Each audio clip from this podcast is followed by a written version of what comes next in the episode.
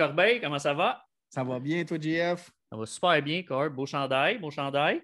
Merci, merci. Ben fin, toi aussi, je te retourne le compliment. Ah, merci, merci. Le mien il est moins rose que le tien, mais ça va. Euh, en, réalité, ils sont la même couleur. donc, ben euh, c'est la, caméra, l'éclairage. Euh. Habituellement, quand on a le même chandail, on change, mais là, on a décidé de ne pas le faire. fuck off. Ah, non, fuck off. Corb, ce soir, gros show. ça fait deux, trois semaines qu'on avait. Non, deux semaines qu'on n'avait pas enregistré. Dernière fois avec Pierre Arsenault. Ce soir, grâce à un peu tes talents et ta mémoire, tout ça, on a réussi. ben, tu as réussi à avoir Monsieur Big George Larac. Ben oui, puis comme j'aime dire, euh, chose promise, chose due. Euh, George n'a pas hésité. Je l'ai invité une fois, j'ai donné deux dates, puis il a choisi la plus proche. Fait qu'il est à soir avec nous autres, on est bien excités de l'avoir. Euh, Georges, on le connaît tous pour sa carrière au hockey, mais il fait bien d'autres choses. Fait qu'on va peut-être essayer, là, de, on a 45 minutes avec, on va voir où ce que ça, ça, s'en va, mais on va essayer de l'amener ailleurs un peu, nous parler d'autres choses, des petites histoires qu'on a entendues à gauche, à droite. Donc, on va essayer de, de le faire parler, même s'il n'est pas trop dur à faire parler habituellement. Oui, exact. Je pense que ça va être, euh, ça va être bien intéressant, bien drôle. Si on réussit à le faire une couple de fois, ça se peut que je ris. Que je, ris, pas mal. Euh, ouais. Euh, Corb, avant de commencer ça, parce que Georges est arrivé d'arriver, j'ai envie de parler de deux de nos partenaires très rapidement. Je te laisse aller avec le premier, celui que tu veux. Ben, le premier, moi, je vais y aller avec Horticulture JBD parce que euh, Jew, pomme pour les intimes, c'est un gars de Saint-Augustin qu'on connaît depuis qu'on est, qu'on est jeune. Puis c'est lui qui m'a approché parce qu'il trouvait qu'on faisait du bel exposure pour nos, euh, pour nos commanditaires. Horticulture JBD, eux, fait. Euh, je sais qu'il a vendu une partie de sa run de gazon, mais il s'occupe de tout ce qui est le reste pour, en horticulture, en fait. Euh, junior, euh, vous pouvez aller sur le site internet Horticulture JBD, la page Facebook qui est un peu partout. Sinon, c'est Junior des Ormeaux. Donc, 514 402 7816. J'aime ça, j'aime ça. Ouais, le deuxième, mon cousin, ton ami, euh, qui est d'ailleurs nouvellement, va être un nouveau papa. Il nous a annoncé ça cette semaine. Ben oui. deuxième, petit, je ne sais pas si ça va être une fille ou un garçon encore, il ne doit pas savoir non plus, mais bon. accès électrique, euh, page Facebook 450-208-3360. Euh, un peu partout, des jobs d'électricité un peu partout euh, à Montréal, Rive-Nord surtout, mais il est de plus en plus à Montréal. Donc, accès électrique, page Facebook, allez voir ça. Horticulture. Ouais, ben. Ben oui, vas-y. Non, j'allais juste répéter. Ben oui. Non, mais en fait, moi, je veux juste ajouter quelque chose parce que j'y pense présentement, puis je sais qu'il va écouter le show. Mais beau félicitations à mon père qui prend sa retraite aujourd'hui. Oh! M. Corbeil, bonne retraite. Bien mérité. Yes. Corb, on s'en va, euh, va rejoindre Georges. Excellent. J'ai Avec le fun. Georges Larac, comment ça va? Ça va très bien, vous autres? Ça va super bien. merci. Georges, euh, merci, d'avoir accepté l'invitation. Écoute, euh, j'étais. J'ai au 91-9 contre Gonzo la semaine passée pour le quiz gaucher-droitier suite à une invitation de Gonzo. Je t'ai invité si, si, je battais Gonzo. Je ne l'ai même pas battu, même pas passé proche. Il m'a il m'a battu à plat de couture, puis tu as, accepté l'invitation quand même. Tu es là à soir, on est bien content de t'avoir. Mais non, mais probablement, il t'a pas battu à plat de couture. C'était très serré. puis tu as tellement bien fait que, écoute, j'avais pas le choix de venir parce que tu étais, impressionnant dans ta performance. Merci, merci. là, on, t'invite, euh, on t'invite pour parler de toi parce qu'on a reçu, tu es notre deuxième ancien du Canadien qui vient. On a eu Max Lapierre, euh, Max Lapierre avant toi. Mais on, tu es notre deuxième NHLer aussi, mais tu es le gars le plus impliqué des médias au Québec. Euh, on te suit à la RAC Gonzalez depuis longtemps. On a reçu Gonzo l'été passé à nos débuts. Euh, puis là, c'était toujours un, certain rêve d'avoir Georges parler de, de, sa carrière. Fait on, va, on va y aller avec ça. Georges Larac, euh, repêché en 1995, 31e overall par les Oilers d'Edmonton. Parle-nous de ça. Parle-nous de ton draft day. Parle-nous de comment ça s'est passé, spécial pour toi. Mais euh, je veux dire, au repêchage, euh, c'est fou parce que j'avais fait, euh, j'ai rencontré comme 16 équipes. Puis quand je rencontrais les équipes, les équipes me faisaient toutes faire des tests de, stéroïdes parce qu'ils n'en revenaient pas qu'à 17 ans, j'avais un physique comme ça. Puis moi, je trouvais ça cool parce que je me disais, écoute, s'ils veulent me tester, c'est parce qu'ils trouvent que ma génétique est exceptionnelle. Fait que pour la première fois à 17 ans, j'ai fait des tests de ça. Puis vraiment, au repêchage, euh, j'ai failli partir en première ronde avec Détroit. La fin de la première ronde, ça l'a passé proche.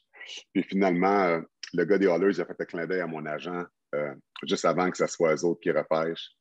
Et, écoute, c'était Edmonton en plus, j'oublierai jamais les gens dans les, dans les gradins, il, applaudissait tous les choix des Oilers d'Edmonton. Puis c'était incroyable d'être acclamé pendant que je m'en allais, sur le stage. Euh, puis recevoir mon, mon chandail des Oilers numéro 95, 95 le chandail Heritage, l'ancien chandail des Oilers. Je trouve, ça, fou parce que on te connaît, Georges Larac, le, le, le, bagarreur. Il y, a bien des jeunes, sûrement aujourd'hui, qui, t'entendent dire euh, j'ai été repêché en première ronde. C'est un peu. Aujourd'hui, on ne voit plus ça, quelqu'un qui, fait ça, mais tu, marquais des buts dans le junior, tu étais, étais, productif. Qu'est-ce qui fait que, que tu es passé justement d'un gars de première ronde qui marquait des points? C'est sûr qu'il y a la grosseur et tout ça, mais toi, tu l'as accepté aussi. Qu'est-ce qui fait cette transition-là? Comment ça s'est passé, toute cette transition-là? À l'hockey mineur, j'étais un, un, scoreur. Euh, je, marquais, je marquais des buts, deux buts par match. Je marquais des buts à profusion. Bantam 2, je marquais beaucoup de buts. Midget 3, j'ai une moyenne d'à peu près un point par match. Mais, mais je savais que quand j'étais rendu midget 3, puis avec le poids, la grandeur que j'ai pris, je savais qu'il faudrait que je sois un gars encore plus physique. Quand je suis arrivé junior majeur, junior majeur, j'aurais pu jouer junior majeur sans me battre. Il y avait des gros gars qui ont joué junior majeur, qui ne se battaient pas, mais mon but, ce n'était pas de jouer, avoir une carrière junior majeur, c'est une carrière dans la nationale. Puis je savais que pour jouer dans la nationale avec le physique que j'avais, il fallait que je me batte aussi si je voulais m'assurer de me rendre dans la grande ligue. Donc, ce que j'ai fait, sans que personne me le dise, c'est dans le junior majeur, en plus de jouer, parce que dans le junior majeur, je contribuais beaucoup offensivement aussi, mais j'ai ajouté des combats en plus à ma fiche pour m'assurer que je sois repêché dans la nationale et que j'ai une longue carrière. c'est venu juste de moi-même. Il n'y a personne qui m'a obligé. Tu ne peux pas arriver et dire à un jeune de 17 ans, écoute, il faut que tu te battes. Tu arrives au camp d'entraînement, tu décides toi-même le genre de joueur que tu veux être. Puis moi, je voulais mettre toutes les chances de mon côté pour euh, jouer dans la nationale. Donc, j'ai commencé à faire ça dans le junior, tout en produisant offensivement. C'est pour ça que j'ai quand même été repêché 34e euh, au total. Cool. Euh, juste une petite question parce que tu me fais penser à ça. C'était quoi tes mensurations au moment de ton repêchage? Je faisais 240 livres déjà. 6 pieds 3, 200. 6 pieds 3, 200. Déjà un bon. Un bon... Ah, ouais. 8 de gras, 6 pieds 3, 240 livres. C'est quand même incroyable. Puis quand, tu, quand tu jouais NHL, je pense Game Shape, tu parlais de 260, 270. Oui, oui, je jouais à 260, exactement. 260, 9% de gras. Tu sais, c'est fou, là. Fou. Ah ouais, c'est pour ça que, tu sais, c'est pour ça que, tu sais, j'étais un des plus lourds de la ligue là, quand tu faisais ça. Puis en plus, quand on jouait à Edmonton, on jouait régulièrement, toujours à quatre trios. J'ai jamais été, toute ma carrière, euh, contrairement à beaucoup d'hommes qui ont fait le travail d'homme fort, j'ai jamais été un gars qui a joué deux minutes par match. Mm j'avais une moyenne de, presque 10 minutes par match. Toute ma mhm. carrière, jouais un chiffre régulier sur le quatrième trio. Puis ça, c'est quelque chose que je prends énormément de, de, fierté parce qu'il a fallu que je travaille fort pour être un joueur qui ne soit pas juste là juste pour se battre. un goon, c'est un gars qui joue trois chiffres par game. Ben oui. Puis dans les trois chiffres, tu te bonne foi. On en a connu, là, ben oui. Puis moi, j'ai produit, j'ai produit plus que tous les hommes forts qui étaient dans la Ligue à chaque année, mm-hmm. parce que c'était avec eux que je me comparais. Ce pas les statistiques de Crosby. Ben non. Mais je regardais à travers les hommes forts, c'est moi qui fallait caler en stats. Puis en même temps, je jouais régulièrement. Puis dans les séries aussi, je jouais. Parce que normalement, les hommes forts, quand les séries arrivent, tu ne joues plus. Tu joues plus. Mais moi, vu que je suis un gars physique, oui, c'est ça. Puis moi, vu que je suis un gars physique, dans les séries, j'étais habillé. Là. Les hommes forts, ils n'étaient pas habillés. Moi, j'étais habillé puis je jouais parce que je pouvais être un facteur même s'il n'y avait pas de combat avec les mises en échec. ça aussi, pour moi, c'était quelque chose qui était important parce que la partie la plus fun de jouer au hockey, c'est de jouer dans les séries. Effectivement. Là, tu viens de parler de production, Cord. Je ne sais pas si tu voulais aller ben là, mais. Ben exactement. moi, je vais te parler d'une journée spéciale. J'ai encore été voir la vidéo aujourd'hui, le 21 février 2000 contre les Kings. Tu as, fait un tour du chapeau. Puis je ne me souvenais pas de ton troisième but, mais c'est un but de scorer. C'est des soft hands autour du net. Tu as lâché les gants. Euh, vraiment, si on peut appeler ça comme ça, je pense que c'était contre Akiberg. Euh, Parle-nous de ce game-là où tu as fait ton, ton, premier et ton seul tour de chapeau en carrière. Écoute, euh, c'est fou parce que, en passant, après ce match-là, j'ai eu huit autres matchs que j'ai marqué deux buts. Donc, j'ai bousillé huit tours du chapeau. c'est clair que toi, tu vois ça comme même, ça. Hein, ouais, ouais. Moi, c'est comme ça que je vois ça. dont, un, dont une fois, j'avais deux buts contre Dominique Assec à Buffalo, puis je me disais, il m'en oh. manque un autre, il m'en manque un autre. Puis j'ai pas réussi, mais bref. Le tour du chapeau, je n'oublierai jamais parce que c'est contre Los Angeles. Puis je me souviens, je m'étais battu contre Steve McKenna ce match-là. Donc, un, un, Gordy hat-trick, c'est trois buts et une bataille pour euh, moi, pour Georges Larraque. euh, quand j'ai marqué deux buts dans ce match-là, il restait à peu près une minute et demie au match. Puis là, les, euh, ils ont enlevé leur gardien de but, qui était Stéphane Fizet. Puis là, les gens dans les estrades ont commencé à chanter mon nom, l'arac que le coach me mette sur la glace ah, pour le filet désert. Puis là, Kevin il donne une petite tape dans le dos. Il dit Désolé, Georges, il faut que je mette le trio défensif. Parce que, tu sais, quand, on enlevait, quand l'équipe adverse enlevait le filet, enlevait le gardien de but, on mettait le trio défensif. Puis Yannick Ninema, il a marqué. Puis là, c'était 5-3, puis il restait 25 secondes à la game. Puis là, il a mis mon trio. J'ai début un combat, puis je me dis, OK, je vais être la première étoile quand même, c'est une bonne game. Mais là, on s'en va dans. Il reste 25 secondes. On, on est rendu dans la zone adverse. Jim Dahl, il a le puck. Il me fait une passe. Aki Bird est devant moi. Puis je ne sais pas pourquoi j'ai fait ça. J'ai fait un spinorama à la Denis Savard, quelque chose que je n'avais jamais fait. Là, je me trouve tout seul devant Stéphane Pizet. Je fais un back-end puis je marque. Je suis devenu fou parce qu'il ne restait plus de temps. Tu sais, j'ai jamais pensé qu'avec 25 secondes qui restaient, que j'allais marquer mon taux de chapeau parce que si Fizet était revenu dans les buts, là. Ah il était dans les buts, il restait. oui, c'était contre un goaler, ben oui. Ouais. c'est pour ça que quand ça s'est arrivé, écoute, je suis devenu fou, j'ai patiné partout, je capotais. j'ai patiné aussi vite que Connor McDavid au banc, puis euh, que ce souvenir que j'oublierai jamais. Les, les, gens ont pitché des casquettes sur la glace. Je regardais ça, je me disais, crime, la dernière fois que j'avais un taux de chapeau, J'en ai fait un dans Junior Major, mais après ça, c'était au PlayStation. je me disais, d'avoir fait ça dans la nationale, c'était incroyable. Puis vraiment, c'est un souvenir que j'oublierai jamais. Il y, a plein, il y a plein de petits moments tu sais, comme ça, ton, ton taux de chapeau. Puis, tu sais, on est très au fait que, que, que tu en parles souvent, là, ces faits d'armes-là, mais il y a quand même des gens qui ne sont pas au courant. Fait que je trouve ça bien intéressant, mais j'aimerais ça que tu me parles de deux situations de combat. Un, que tu t'es battu, l'autre, pas, pas de mémoire en tout cas, mais la situation avec Chara puis la situation avec Lucic une à la fois. Euh, Chara, euh, nous, nous, autres, en tant que fans du Canadien, ça nous a marqué beaucoup là, à l'époque. Chara, évidemment, c'était le, pas le heavyweight, là, parce que c'était toi, mais c'est quand même le plus grand, le plus gros de la ligue. Puis notre feeling, je pense que Corp, tu le même, mais c'est que Chara voulait juste. il a droppé Mitten parce que c'était le plus gros, mais il t'a juste lancé à terre. Il s'est pitché à terre, tout simplement. Il aurait aimé s'éviter. Ce qui est arrivé, c'est que probablement toute ma carrière, j'ai toujours couru après lui. Il n'a jamais voulu se battre avec moi. Il avait, il avait peur. C'est clair, il avait peur de moi. Même que quand il était à Ottawa, André Roy me disait que Chara, il avait peur de moi. Il me le disait constamment. Là, on était à Boston. On mène 5-0. Là, Chara, il fait signe au face-off. Il est en défense. Il dit George, ah let's go. Là, j'étais comme enfin. Je ne peux pas croire que finalement, il accepte. Fait que là, on jette les gants. Puis Chara, il y a une technique en anglais, c'est pulling the shoot. Je ne sais pas c'est quoi en français, comment on dit ça, mais il y a une technique que le monde font que si tu ne veux pas échanger avec quelqu'un, tu ne vas pas te faire mal, c'est que tu prends le gars par le chandail, tu te laisses tomber sur le dos comme si tu perdais l'équilibre. Quand on s'est battu, c'est ça qu'il a fait.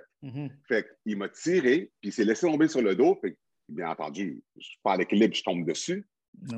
Là, le combat est fini quand ça arrive. Les arbitres arrivent. Quand les arbitres sont arrivés, j'ai dit aux arbitres non, non, non, tu ne donnes pas cinq minutes pour ça on donne-nous deux minutes, on refait ça. Je tombe en impunition, je gueule après Chara, je dis Qu'est-ce que tu fais là? Tu veux te battre, tu veux pas te battre? C'est quoi ça? Tout le monde le voit, c'est la glace. Là. Tout le monde le voit, c'est la glace, qu'est-ce qu'il a fait. Mm-hmm. Puis là, on a en punition, il dit OK, OK. Puis là, il y a deux minutes, les deux minutes s'écoulent. Fait qu'on square off encore. Il a fait la même affaire ben deux fois. Il s'est tellement fait écœurer par mes coéquipiers euh, même que son équipe il devait être embarrassé parce que ça paraît quand tu fais ça. J'ai même la séquence de photos que le photographe a pris ah quand il me tient le chandail et il se laisse tomber sur le dos, que tu le vois qu'il me tire que je tombe par-dessus pour pas manger de coups. quand tu fais ça, le gars dans les qui regarde ça, il se dit Ah, il a perdu l'équilibre, ben il est tombé tout de suite. Non. Chara, il était fort en crime. S'il aurait voulu échanger, il aurait pu, mais avec moi, il ne voulait juste pas échanger, fait que c'est juste pitcher sa glace. Je suis quand même curieux parce que tu as souvent dit que tu sais, te battre, tu n'aimes pas ça. Puis c'est pas quelque chose nécessairement que tu apprécies. Mais là, tu viens de dire que Chara, tu courais après, tu étais comme enfin, je vois. Tu sais, mais c'est quoi le, feeling de ces les deux, deux rapports, en fait, en jump back puis enfin? Non, mais l'affaire, c'est quand je courais après Chara, on s'entend, c'est parce que, tu sais, c'est pour ça qu'il avait donné mise en échec à quelqu'un, je courais après, j'allais le frapper ou quelque chose, tu sais, je veux dire, puis il répondait pas, il faisait rien. J'ai jamais aimé me battre, mais je le faisais parce que c'est ça qui me gardait dans la ligue. C'est pour ça que j'ai joué pendant 13 ans dans la Ligue nationale. Puis je me suis dit, si j'aime pas ça me battre, aussi bien être le meilleur, parce que si tu es le meilleur, tu n'as pas besoin de le faire aussi souvent, parce que le monde a peur de toi, le monde respecte ton équipe. C'est un homme fort qui se bat 40 fois par année. Là. Il n'est pas tough. Le monde, ça veut dire qu'ils n'ont pas peur de lui. Ben Tout le monde, parce que tu ne blesses pas personne. Mais moi, Brashear, Bougar, tous ces gars-là, on ne se battait pas plus que 10 fois par année parce que le monde avait peur. Fait ben quand ils jouaient contre nous autres, le monde, il respectait notre équipe. Puis c'est pas le nombre de fois que tu te bats, c'est le respect, comment les gens, comment les joueurs sont contre ton équipe quand tu es là? Qui tu pognes, puis qu'est-ce que tu fais, qu'est-ce qu'il y a comme résultat. Tu sais, ce que Chara a fait à Pacioretty, là, ben, si je faisais partie du Canada de Montréal cette année-là, parce que j'avais été libéré, jamais Chara frappe Pacioretty comme ça, puis dessus. Là. Mm-hmm. Mais quand tu n'as personne pour répondre, ben, c'est ça qui arrive. Il arrive des, gens, des joueurs qui prennent des libertés comme ça. Puis quand j'étais à Montréal ou n'importe quelle équipe que j'ai joué, jamais quelqu'un prenait une liberté parce que le monde ne voulait pas me choquer parce que c'est pour ça qu'il savait qu'après ça, il faudrait qu'il se batte avec moi. Il faut qu'il réponde, mais oui. Moi, euh, genre, j'ai lu récemment un, article, puis euh, je pense à ça demain, c'est même pas dans mes notes, mais que, quand Kerry s'est fait ramasser par Cam Jensen, étais, euh, tu faisais partie de l'équipe à ce moment-là? Oui. Là, j'ai lu un article qui disait que c'est peut-être ça qui t'avait sorti de Montréal parce que justement, le gars s'est permis de liberté. Tu penses quoi de ça? Bien, premièrement, le gars qui a écrit l'article, euh, il était un peu imbécile. Non, non, je ne l'ai pas lu. Mais il était un peu imbécile. C'est pourquoi? Parce que je n'ai pas joué ce match-là. Ah. je ne jouais même pas. Ça répond à ma question. C'était hier. Jacques Martin, c'est coach. On joue contre les Blues. On a le dernier changement, donc on sait l'alignement des Blues. Cam Jensen joue, il ne fait même pas jouer. Ah. Parce que je n'ai pas joué, Cam Jensen est rentré dans Carey Price. Je me souviens, les médias avaient questionné, il avait questionné Jacques Martin, il a dit pourquoi Georges Larac n'a pas joué comme Justin il jouait. Jacques Martin, il n'aimait pas les hommes forts, puis il était tanné de devoir répondre aux médias quand que je ne jouais pas. Puis pour lui, c'était comme une distraction. Puis, tu sais, je veux dire, on s'entend que si je ne joue même pas, quand on joue contre des équipes qui a des hommes forts, c'est pas mon utilité. C'est pour ça que par la suite, j'ai été libéré. Puis quand j'ai été libéré, la première chose que Jacques Martin il a dit, moi, je crois au team, je crois au team toughness, on n'a pas besoin d'hommes forts. Mais après ça, les gars, les gars ont commencé à se faire brasser comme jamais. Je me souviens du match de 8-6 contre Boston que Montréal avait perdu. Il y avait une bagarre générale. Boston, il avait tabassé les joueurs du ben Canadien. L'affaire de Chara qui était arrivée. Il y a plein d'actes d'isidération qui sont arrivés après parce qu'il n'y a plus personne pour défendre les gars. Mais, tu diras au gars qui a écrit l'article qui aille regarder, qui aille regarder la feuille de match, je ne jouais pas. Ben oui. Je ne jouais pas. mais, tout ça pour dire que moi, je me souviens de la journée de ta signature, avec, avec les gars qu'on suit le hockey pas mal, on se disait tout, on vient d'aller chercher le plus tough de la Ligue. Ça va amener un certain respect, puis justement, ces petits coups-là que le Canadien se faisait, que recevait jour après jour. Euh, avec Georges Larrec dans la ça va arrêter. Ben non, mais ça l'a arrêté parce qu'on jouait contre Ottawa, Chris Neal ne frappait plus personne. on jouait contre Boston, Chara ne frappait personne. Euh, Lucic ne frappait personne. Il n'y a personne qui faisait rien. Là. Il n'arrivait rien. Et c'est pour ça, parce que tu avais la présence de quelqu'un qui allait éteindre le feu si quelqu'un partait quelque chose. Cool. Ah, c'est, ça a beaucoup changé avec les époques, c'est fou, là, mais c'est, une job ingrate, mais tu, la faisais bien, je pense. En plus, tu n'étais pas le genre de gars à, être disgracieux. Là. si le gars n'était pas de ta, grosseur, tu ne le faisais pas. Je pense que l'honneur te revient à ce niveau-là. Euh, je te remercie d'avoir rectifié le tir là, sur, euh, sur l'article que j'ai lu euh, récemment. Il oh, n'y a pas de problème. Donne-moi tous les articles que tu veux, je vais te faire ça. Georges, euh, ouais, vas-y, Jeff. Non, mais j'allais dire, euh, souvent, euh, Georges, tu parlais justement, je pense, ouais, c'est à la radio que tu parlais de ça, mais je pense qu'il y avait Commissariat, qu'il y a eu des Ryan O'Byrne aussi. Qui qu'il y a eu? Il y a eu quelques joueurs du Canadien que tu disais, ils ont juste à me le demander, puis je vais aller l'aider, comme lui montrer comment se battre, comment se mm-hmm. défendre. Est-ce que tu as déjà eu un appel pour un joueur? Est-ce que le Canadien t'a déjà demandé d'aider un des, gros joueurs? Je pense qu'il y a Tenordi aussi là-dedans. Oui, non, le Canadien ne m'en a jamais demandé, mais je l'ai fait beaucoup dans l'Ouest canadien, euh, avec beaucoup d'hommes forts euh, dans l'Ouest canadien parce que je restais à Edmonton pendant l'été.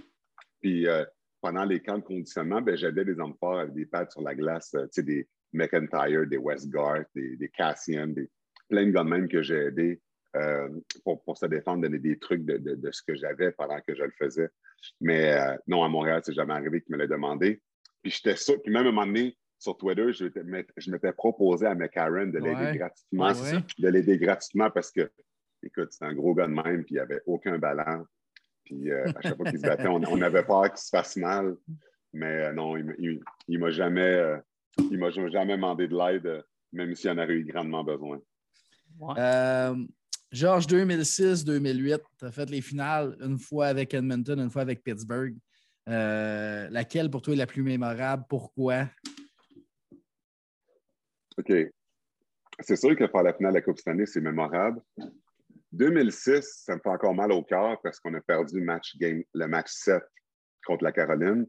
sais, quand tu es jeune et tu rêves de gagner la Coupe Stanley, tu, parles toujours de jouer dans le match numéro 7 et de marquer le but gagnant. Puis on a perdu. Fait encore aujourd'hui, ça l'a fait mal. Contre Pittsburgh, contre Pittsburgh, c'était pas pareil parce qu'on a perdu en 6 contre Détroit. Puis Détroit, c'est vraiment une bonne équipe.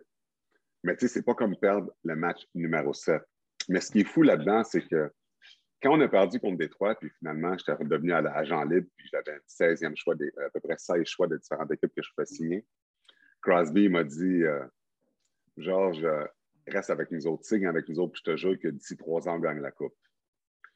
Fait que finalement, j'ai signé à Montréal, euh, parce que maman me suppliait de signer à Montréal. Puis l'année d'après, ben, Facebook gagne la Coupe Stanley. Ouais. L'histoire va dire ça, oui, exactement.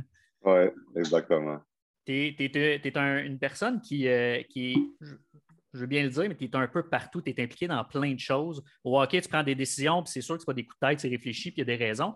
Est-ce qu'il y a des choses dans ta carrière que tu regrettes? Non, non, aucune. Aucune. Parce que toutes les décisions que j'ai prises, je les ai toujours prises de mon plein gré. Et j'ai toujours assumé tout ce que j'ai fait, puis ce qui me rend la personne que je suis aujourd'hui. Je me compte tellement choyé d'avoir joué hockey dans la meilleure ligue au monde, d'avoir joué 13 ans dans une nationale, plus de 700 matchs dans la Ligue nationale, puis euh, pas loin d'une centaine en série. Euh, tous les bons souvenirs que j'ai dans la Ligue nationale, puis plus de 200 combats professionnels, puis aucune séquelle, aucune commotion, absolument rien en santé aujourd'hui. Fait que je ne peux pas absolument avoir aucun regret parce que la santé, tu en as juste une. Mm-hmm. Puis après une carrière de 13 ans dans Ligue nationale, puis deux ans dans les mineurs, euh, d'être aujourd'hui en santé comme que je suis, malgré la job la plus top dans le sport professionnel que j'ai fait, je ne peux pas te dire que j'ai aucun regret. Avoir perdu la finale de la Coupe Stanley, c'est plate, mais ce n'est pas un regret parce que c'est une expérience que j'ai vécue quand même. Donc, je me compte super choyé. Même si Gonzo, il te gosse un peu avec ça régulièrement. Là. Ben, la finale avec les Hurricanes. Oui, mais tu sais, moi, ça ne me dérange pas parce que le monde qui me taquine avec ça, c'est du monde qui n'a jamais joué une game dans le ben, nationale. c'est qu'ils ne l'ont pas fait, ben oui. quand quelqu'un veut me taquiner avec ça, c'est correct ces gens-là ont payé le cadre pour contribuer à payer nos salaires en regardant le hockey. comment que je vais chialer par quelqu'un qui veut quelqu'un qui veut dire, qui, peut me critiquer comme qui veut de ma carrière. J'ai quand même joué plus, j'ai joué dans la grande ligue. Ah Il n'y a aucun gars qui a joué dans la Ligue nationale qui va taquiner un autre joueur. Ben non. que ça prend pour se rendre là. Puis pas juste ça. Tu sais, aujourd'hui, tu regardes Crosby, tu regardes, c'était le meilleur joueur de la Ligue pendant des années. Tu regardes McDavid aujourd'hui, tu peux dire que c'était le meilleur joueur pendant des années. Moi, ce n'est pas ces gars-là que je me compare, c'est aux autres ben hommes forts. Ah Puis je peux dire avec fierté que j'étais un des meilleurs dans le domaine que j'ai fait dans la Ligue nationale. Tu sais, si tu parles au monde, qui vont, qui vont te dire dans les meilleurs, c'était qui? Fait ça, c'est une fierté. Parce que dans le domaine que j'étais, j'étais reconnu comme un des meilleurs. Puis ça, avec les millions de joueurs qui essaient de passer dans la nationale, puis le nombre select de personnes qui font ce job-là, ben d'être reconnu comme ça, te met dans l'élite des gars qui faisaient le travail aussi. C'est pour ça que dans tout ça, je me compte vraiment choyé.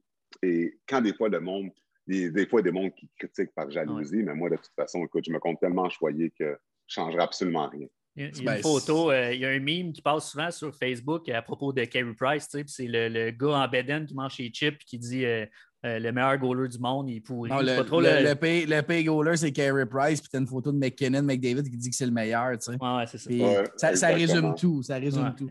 Moi, euh, moi, genre, je veux, je, veux, je veux, te parler de ton attachement spécial pour la ville d'Edmonton. Puis je, vais juste pousser ma question parce que tu es vraiment le seul joueur qu'on entend, en tout cas qui a joué là, québécois, euh, qui vante les mérites de la ville d'Edmonton. On a des gars qu'on connaît un peu, qu'on suit ailleurs, un Eric Bélanger qui qui, pas qui crache dessus, mais qui n'a pas aimé son expérience là-bas. Puis les Edmonton Callis de la poche bleue revient souvent.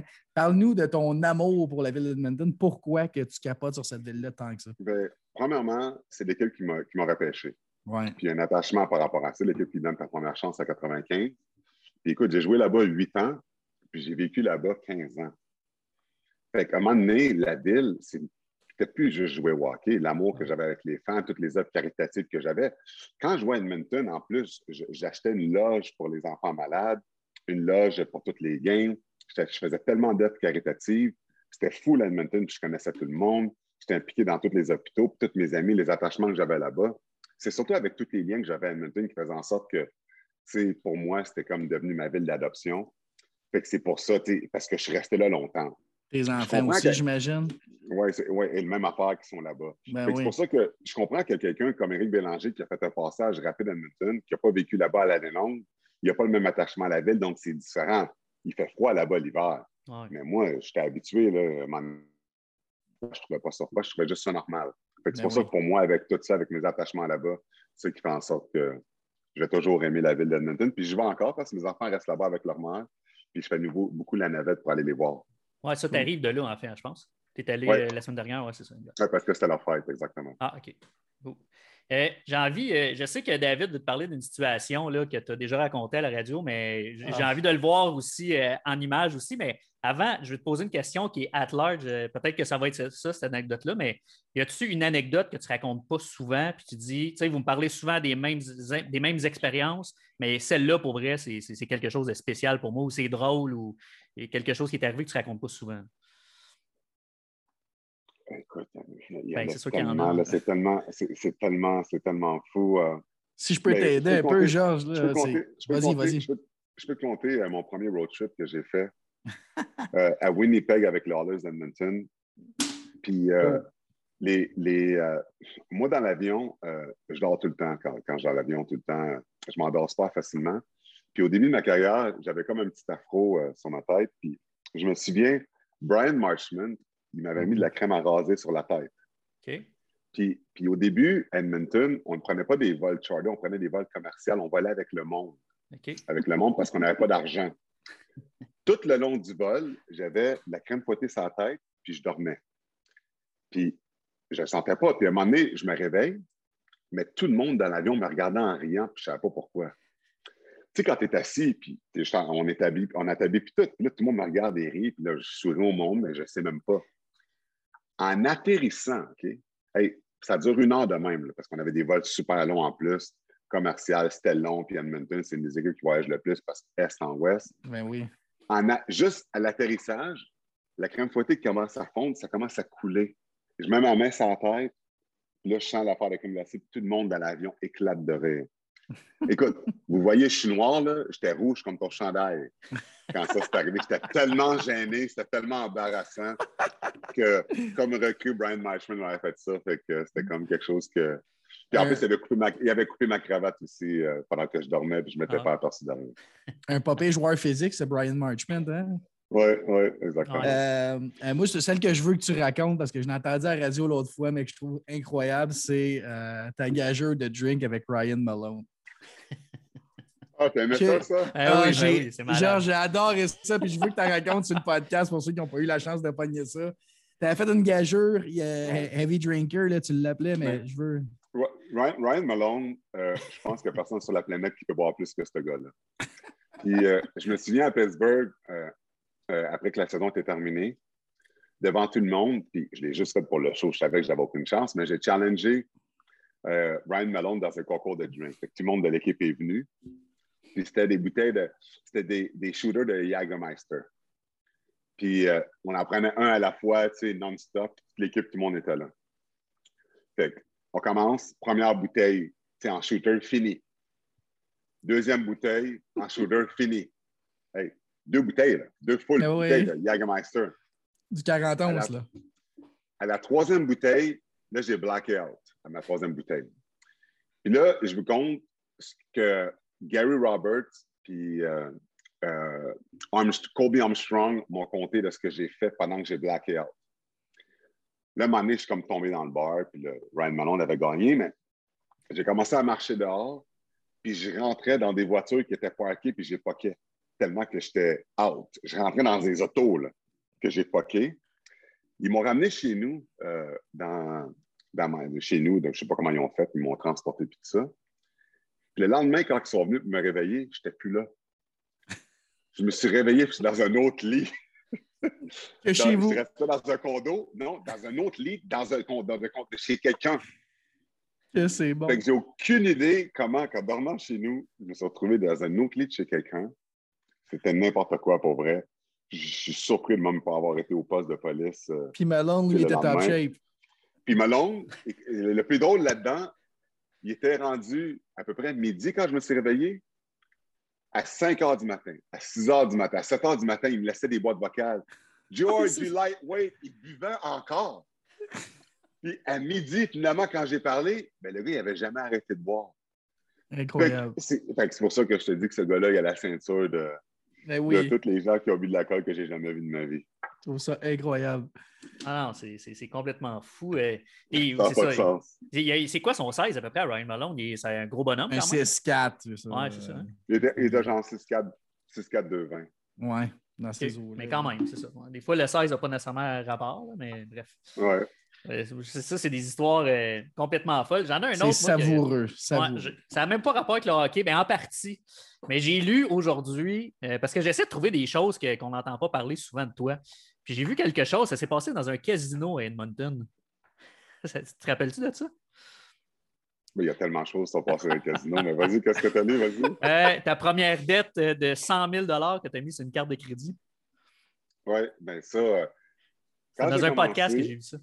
Oui, quand j'ai commencé à Edmonton, euh, tu sais, la première fois que tu euh, as ton premier contrat, tu sais, premier contrat pro, tu t'en au casino, parce que les gars allaient là souvent, tu étais une recrue, puis, tu sais, ma première année, mon premier contrat, c'était, écoute, c'était 230 000, c'est fou, là.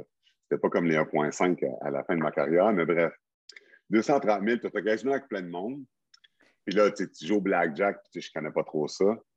Puis l'affaire, c'est que, tu sais, quand le monde, tu sais, quand je perdais, tu sais, tu as tellement d'ego, tu vas pas montrer au public que ça t'affecte. Fait que tu continues à engager comme si de rien n'était. C'est ça que je faisais. Fait que là, je perdais, puis je faisais, oh, comme si c'était rien, je continuais.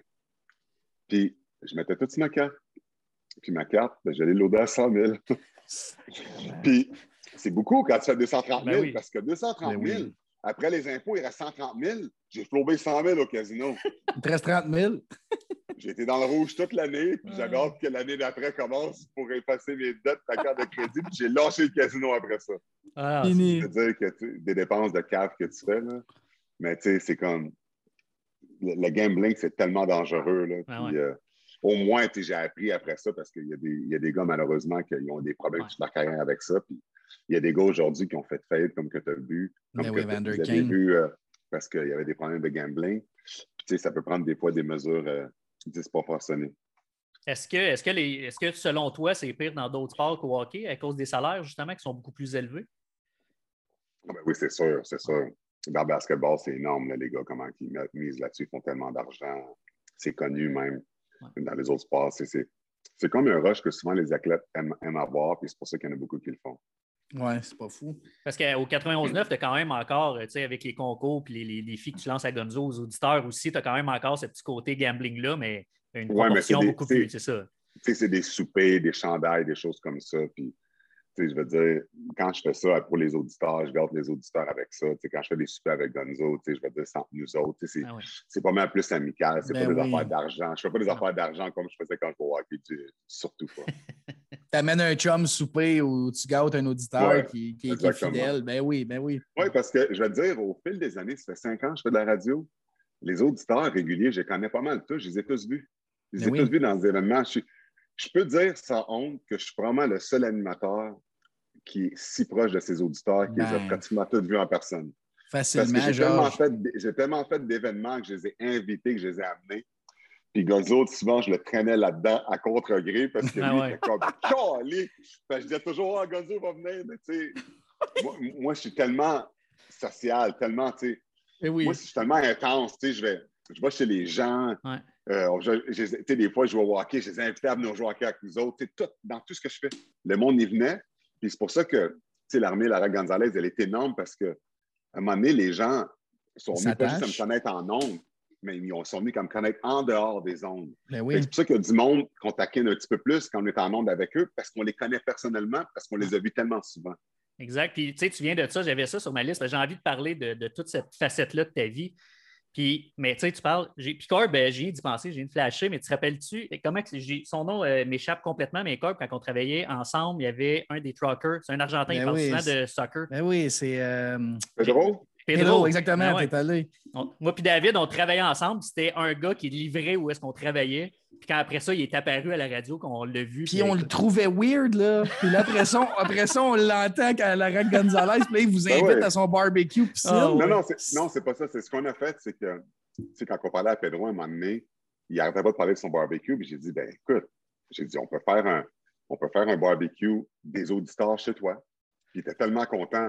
Ah c'est là que j'ai trouvé des sponsors. J'ai payé la viande, puis j'ai trouvé des sponsors pour la viande VG. Ce qui est drôle, l'histoire avec la viande VG, ça va vous faire rire, c'est que on a fait le party des auditeurs chez Pedro, là, il y a plein de monde qui sont venus, puis c'était le fun parce qu'on voyait des gens, tout le monde était là. Puis j'avais Gusta qui avait commencé des, saucisses VG, il y en avait comme 60 à peu près il y avait comme deux, deux barbecues, une pour la viande normale, une pour la viande végé. Moi, je faisais que la viande végé, Pedro la viande normale.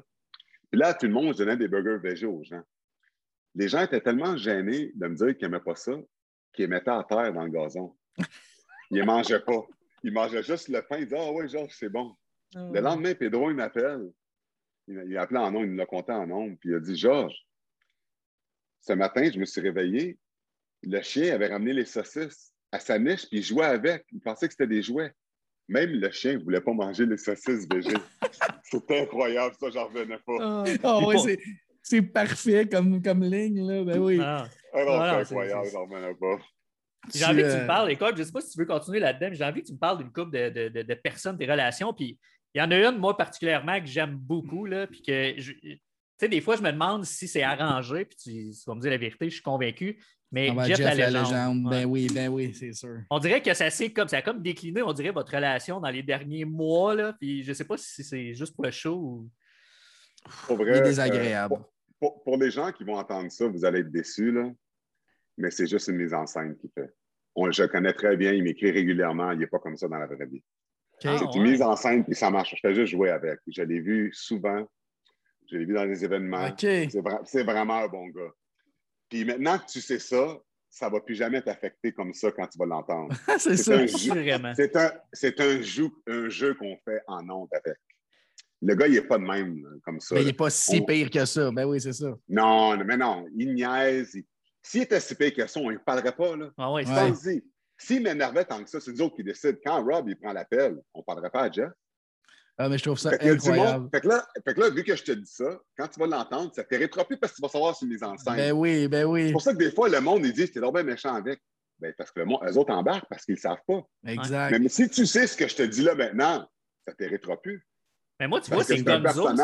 C'est la réaction de Gonzo. Moi, souvent, je suis comme Gonzo, il a l'air fâché pour vrai. Oh, non, il joue le jeu aussi. Vous êtes, vous êtes des bons acteurs, les trois. il ne faut pas que tu oublies que quand tu entends de 6 heures du matin à 7 heures le ben soir parler de sport, à un moment donné, c'est bien beau parler de stats, mais la stat à 6 heures du matin puis à 2 heures quand on en parle, c'est la même affaire. 100% d'accord. Il faut que tu rajoutes de la couleur, il faut que tu divertisses les gens qui écoutent.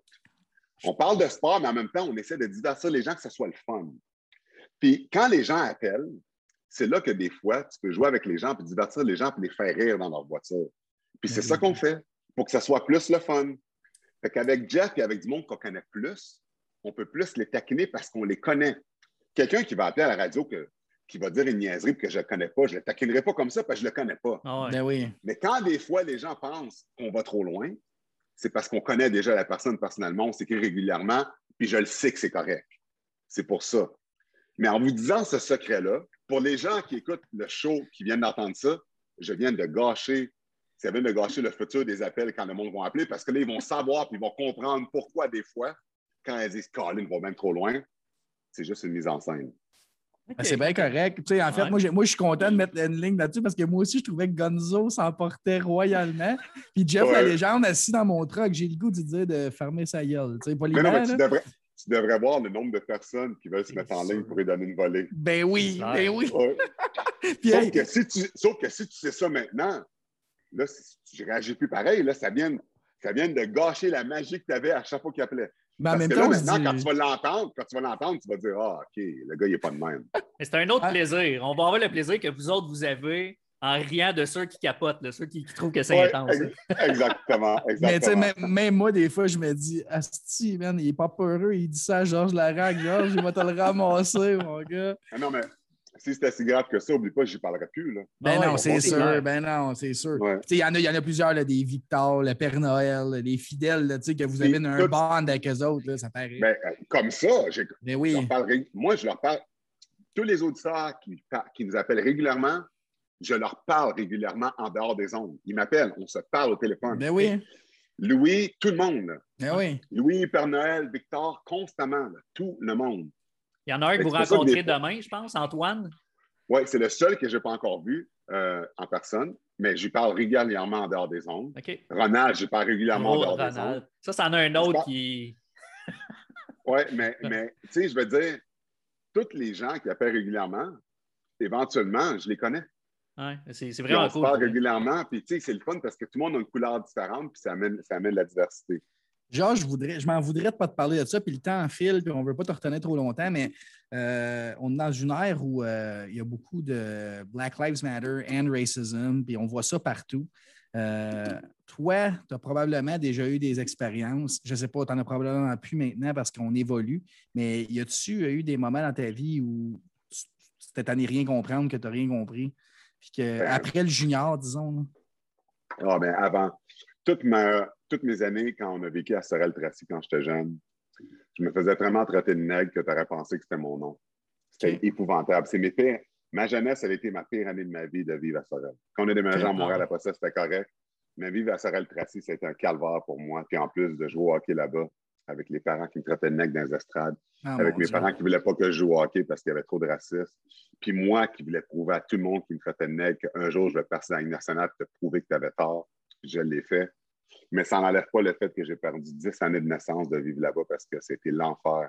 Euh, le caractère que j'ai dû avoir là, à 10, 7, 8, 9, 10 ans de continuer à jouer au hockey, puis me faire insulter de même puis être tout seul là-dedans. Euh, c'est pour ça qu'aujourd'hui, la force de caractère, il n'y a rien qui peut m'arrêter puis il n'y a rien qui m'affecte. Parce que ce que j'ai vécu, la plus grosse épreuve que j'ai eu de ma vie, c'est quand j'étais à Sorel quand j'étais jeune.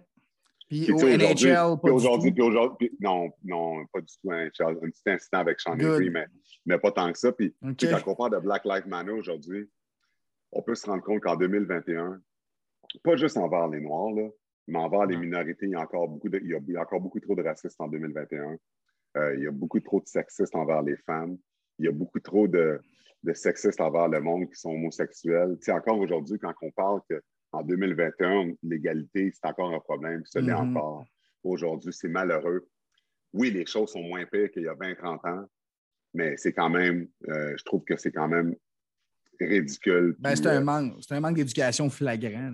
je pense, que, je pense que ça va prendre beaucoup d'années. On, on, est, le processus est entamé, mais il reste encore beaucoup d'années avant qu'on on revire ça de bord, mais au moins, au moins, on fait un pas dans la bonne direction année après année, je pense. Ouais. Mais je suis quand même content de savoir que tu dis que ce n'est pas arrivé trop souvent par la suite, mais tu parles d'un incident que Sean Avery, veux-tu élaborer? Ou... Oui, c'est quand j'avais joué contre les Kings. Euh, contre les Kings de Los Angeles, il m'avait traité de singe dans un face-off. Puis, euh, écoute, euh, je me suis retenu pour ne pas y casser mon bâton sur la tête. C'est sûr. Puis, finalement, finalement, les gars dans mon équipe avaient sauté dessus quand ils l'ont su. Ils ont fait comme une mêlée, ils ont sauté dessus. Puis, ce qui est le plus hot là-dedans, c'est qu'après le match, tous les gars dans mon équipe le savaient. Quand on est dans l'autobus au Staples Center, puis tu attends euh, que tout le monde arrive dans l'autobus pour aller à l'aéroport, les gars des Kings étaient parkés à l'intérieur de l'aréna. Puis euh, quand Sean Avery est arrivé, mon coach Craig McTavish est sorti de l'autobus pour le confronter, puis toute mon équipe a suivi le coach. Ah puis pour moi, c'était incroyable parce que tu sais, quand tu parles de solidarité d'une équipe, moi, j'étais l'homme fort qui défendait tout le monde. Puis quand McTavish, toute l'équipe est partie après lui dans le parking, je te dirais à quel point que. Ben oui le sentir le support de tes coéquipiers, c'était incroyable. Oui, puis bien fait pour lui. Là. Il y a beaucoup d'antécédents, mais mettons, ça, doit être fou de savoir que tout le monde, puis même probablement même son équipe n'était pas d'accord avec son geste. Que... Oui, ben oui, c'est ça. Georges, je, voulais, vraiment t'en parler. J'aime le propos, j'aime le partage. merci. Effectivement. Georges, les gens qui, qui, te connaissent, soit par la radio, soit personnellement, on sait, puis nous, c'est par la radio évidemment, euh, tu es quelqu'un qui est hyper actif, tu le dis beaucoup, tu perds pas une seconde pour dormir, toi, c'est une perte de temps pratiquement. Là. Ceux qui ne te connaissent pas, c'est quoi une journée dans la vie de Georges Larac? Écoute, quand je me réveille le matin, euh, je cours. Euh, le matin et la nuit, là? oui, ouais. Je me réveille à 5 heures le matin, je, cours 10-15 km. Après ça, euh, euh, je fais un petit peu d'exercice, puis après ça, je me lève, je m'en vais à la station préparer mon show de radio. Après, après la radio, je m'en vais souvent à mon magasin de cartes parce que j'achète des lots. J'ai un magasin de cartes euh, sportif et j'achète ben des lots à tous les jours chez les gens. Les, gens m'invitent chez eux, j'achète des lots pour mon magasin, j'évalue leur carte, j'achète des lots. j'ai aussi ma compagnie Rise Kombucha, que des fois, je fais des livraisons de Rise à plein de monde. Je suis conférencier, fait que souvent, je vais à plein d'endroits dans le monde pour donner des conférences. Euh, quoi d'autre? J'ai des immobiliers, j'ai des blocs aussi qu'il faut que je gère. Je ne sais pas pourquoi je n'engage pas quelqu'un pour faire ça, mais je fais tout moi-même quand quelque chose pète, je m'en vais là-bas tout le temps. Euh, quoi d'autre que je fais? Écoute, je fais tellement d'affaires. Tu es aussi très impliqué dans la communauté, là, on va se le dire. Écoute, je suis dans plein d'œuvres caritatives, euh, que ce soit les Shriners, l'hôpital pour enfants, des, sociétés de cancer. Je fais vraiment tout. Tout ce que le monde me demande, je dis, je, dis oui à tout.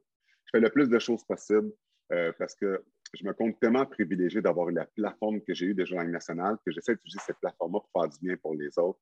Puis je me souviens quand j'étais jeune, puis j'étais beaucoup spirituel, puis je le suis encore, puis je priais à Dieu de me donner la force de me rendre dans Langue nationale. J'ai dit, j'ai fait un pacte avec que si il me donnait la force de me rendre dans Langue nationale, ben, j'allais faire une différence dans la vie des gens. Fait que je m'implique le plus souvent que je peux, euh, de façon euh, méthodique à tous les jours, le plus que je peux pour aider des gens faire une différence des gens. je vous parlais tantôt, je suis arrivé en retard au podcast, désolé parce que j'avais un événement à rêve d'enfant. Pas de aussi avec eux. Euh, je fais tellement plein, plein, plein d'affaires. J'en fais le plus possible. Puis j'ai énormément d'énergie parce que je suis vegan, je suis végétalien. Fait que j'ai pas besoin de dormir autant. Fait que non, ça. mes affaires roulent à 100 000 à l'heure. J'adore ça. Puis je vais toujours rester de c'est incroyable. écoute, cette je pensais. cette énergie-là, on la ressent en fait. moi, moi j'écoute le 91.9 beaucoup le midi, principalement à cause de toi et Gonzo, parce que ton énergie se ressent. Le, côté Gonzo qui, est, qui, va te, qui va te taquiner, ton rire, euh, honnêtement, tu peux avoir la pire journée de ta vie, on t'entend rire, puis c'est sûr qu'on a un sourire. un, rire, plus que communicateur. moi, si je peux renchérir là-dessus, là, parce qu'on va te laisser aller après, mais euh, je pensais te connaître, moi, à travers la radio, connaître ta personnalité, mais j'ai appris plein d'affaires à soir. Euh, je pense que tu, gagnes à être découvert encore plus, même si tu sembles être un livre ouvert, quand on ne te connaît pas, on n'arrive pas à assimiler l'homme que tu es, la, personne généreuse que tu es. Euh, c'est vraiment cool. je suis vraiment content que tu aies pris le temps. Puis, vraiment un gros merci. Ah, mais les gars, ça m'a fait plaisir. Puis n'importe quand vous avez besoin de moi, ça me fait plaisir. Puis désolé du retard. Euh, Aucun problème. Euh, de, retard aujourd'hui. Puis c'est un honneur de faire partie de votre émission. Moi, puis David, on est d'ailleurs des clients de ton magasin de cartes. Ouais. oh, pas vrai? Ben oui. Ben oui. je sais que tu as vendu une carte à un gars qu'on connaît bien, Yannick Leblanc. Exact. Une Crosby. Puis il s'est reviré de bord, puis il l'a revendu pas longtemps après, puis tu n'étais pas bien fier. Euh... Tu, as échangé contre un portrait, un portrait de, de Mohamed Ali, je pense. Ah oui, exactement. Non, non, c'est pas vrai que je me. Non, non, je me suis pas. C'est pas vrai que je me suis reviré de bord que je n'étais pas fier. Non, non, pas toi, lui. Ah, oh, lui, OK, je pensais que tu disais que je n'étais pas fier. Mais oui, oui, j'ai donné, euh, j'ai donné Crosby Young Gun contre, euh, comme, un, comme un livre de Mohamed Ali que je vais garder pour la vie. Là. Ouais. Mais pour vrai, il a vendu sa carte après. Il a dit hey, Crosby, tu gardes ça. Là. Ben oui. Ah, jusqu'au Hall of Fame, au moins. Oui, ouais, jusqu'au Hall of Fame jusqu'au Hall of Fame, puis après ça, ta monnaie après. Là, mais, ben oui. il n'y aurait pas de s'en départir. avant, avant de te laisser aller, j'ai envie de savoir, vu que le show sort euh, lundi pour nous, euh, qu'est-ce que tu as préparé pour euh, le poisson d'avril demain? OK. OK, ben, ah, c'est vrai qu'ils ne sauront pas, ça sort lundi. C'est ça, exact. Le poisson d'avril, comme que vous le savez, c'est de faire accroire à des gens des choses, puis qui est gobe. Ben, ça a marché tout le monde est en panique à la station, puis je ne vais absolument rien faire demain. je ne vais absolument rien faire, mais tout le monde panique. Parce qu'on est là, tu ne peux pas faire ça. Et le monde panique aujourd'hui. Fait que demain, je vais arriver, je vais dire c'est un poisson d'avril, je ne fais rien. Mais quand je vais arriver à la station demain, le monde va se cacher, ils vont être en panique, ils vont me checker. Mais oui. Puis je vais faire comme le jeu, puis je vais dire poisson d'avril, c'est rien, les gars. Puis ils vont tout décompresser. Parce que je te dis aujourd'hui, là, après, Rob, il capotait Gonzo, là, tabarnane, tu ne peux pas faire ça, là je peux pas. tout le monde freakait. Puis j'ai dit à tout le monde à la station que j'allais les pogner. Mais je vais rien faire. Fait que dans le fond, je l'ai amorcé la veille pour que demain, je puisse dire Poisson d'avril, les gars, j'ai niaisé avec vous autres. Good job. C'est ça, Là. Excellent. J'ai déjà hâte que ça sorte lundi prochain et que tu nous le likes d'avance. Oui, exactement, exactement. Fait que demain, ça va être drôle parce que je veux vraiment les avoir vus. Mais il y a un gars. C'est drôle parce que à la fin du show, il y a un gars par messagerie texte qui l'a guessé ça. qui a écrit Les gars, Georges, c'est ton poisson, c'est ça. Il vous fait marcher. Mais il n'y a personne qui l'a lu parce qu'ils ont fermé leur ordi parce que c'était à la fin du show. Fait qu'il n'y a personne qui sait. Fait que le monde demain, ils sont en panique. Ils se demandent tout qu'est-ce que je vais faire encore. Ah, c'est malade. J'adore ça. Un gros merci, Georges, encore une fois. Super généreux. Tu couperas, oui, tu couperas juste ça à la fin. Georges, tu veux-tu rester? Je veux juste prendre une belle photo de notre recording. Euh, mets split screen, mon GF. Ouais, je poster ça parce que c'est huge, Georges Larac au podcast. Encore une fois, euh, pour vrai, euh, super généreux. Hein. Comme tu as dit tantôt pendant le show, euh, on pense le connaître. Finalement, ben, il nous sort d'autres choses, d'autres. non, c'est. Georges Larac. honnêtement, là, un, de mes, de mes souhaits éventuels, c'est de. Je sais qu'il ne boit pas vraiment de la bière, mais tu ton genre de gars que j'aimerais être dans une après-chambre de hockey avec ou passer un, deux, trois heures avec, juste à jaser. Ça doit être assez incroyable tout ce qu'il a vécu le, casino, Ryan Malone, les histoires de Sean Avery, on entend des noms, Jacques Martin qui, tu sais, le team toughness, tout ça, j'ai trouvé ça assez cool. Il est assez généreux de son propos. Donc, euh, on le remercie encore. Euh, ben oui, merci Georges. merci beaucoup. Big time. Corb, euh, juste un dernier mot rapidement sur nos partenaires de ce soir. Je te laisse aller. Je, vais continuer avec Horticulture JBD Junior, euh, Junior des Ormeaux, un jeune de Saint-Augustin jeune. Il a mon âge, il est plus si jeune que ça, mais un bon, un bon boy, un chum. Euh, junior qui est à sa compagnie Horticulture JBD qui, fait, qui s'occupe de tout ce qui est paysagement. Donc, vous pouvez le contacter. le numéro de téléphone, je ne suis pas encore familier avec, mais je viens de le voir. Donc, c'est 514-402-7816. Puis son site Internet qui est un peu partout, Junior, euh, très accessible, très rejoignable. Donc, euh, en cette période où on cherche quelqu'un pour euh, sa headset, sa fertilisation, son gazon, appelez Junior. Yes. Moi, je vais avec Accès électrique, mon cousin Fred, qui est partout sur la rive nord. tous les projets d'électricité, les plus petits comme les plus gros, 450-208-3360. Maintenant aussi quelques projets sur l'île de Montréal. Euh, donc, euh, pour le contacter, sa page Facebook ou son numéro de téléphone. Bien Corb, euh, une autre belle entrevue. On a, ben on, a, quelques noms intéressants quand même qui s'en viennent. On, le fait ça aux deux semaines au lieu deux semaines, mais les noms sont, intéressants. J'ai quand même bien hâte. On va se garder à surprise, mais normalement, mi-avril, on devrait avoir quelque chose de bien, bien, bien intéressant. De, de, très gros. Là, de, on va le mettre sur notre podium de ce qu'on a reçu jusqu'à maintenant, certainement. Assurément, assurément. On va vous annoncer ça euh, prochainement. Il y a aussi euh, le site Internet qui s'en vient. Ça va faire un an, en fait, le 24 avril, qu'on existe. On veut fêter ça. Euh, on va fêter ça. donc, c'est ça. Plusieurs projets qui s'en viennent. On vous remercie beaucoup, ceux qui sont à l'écoute régulièrement, ceux qui likent nos posts, ceux qui nous suivent partout sur les réseaux sociaux. Un gros merci. Puis j'espère que vous avez apprécié ce soir. On se reparle prochainement. Merci, salut. Yes. Bonne soirée, mon Dieu. Ciao.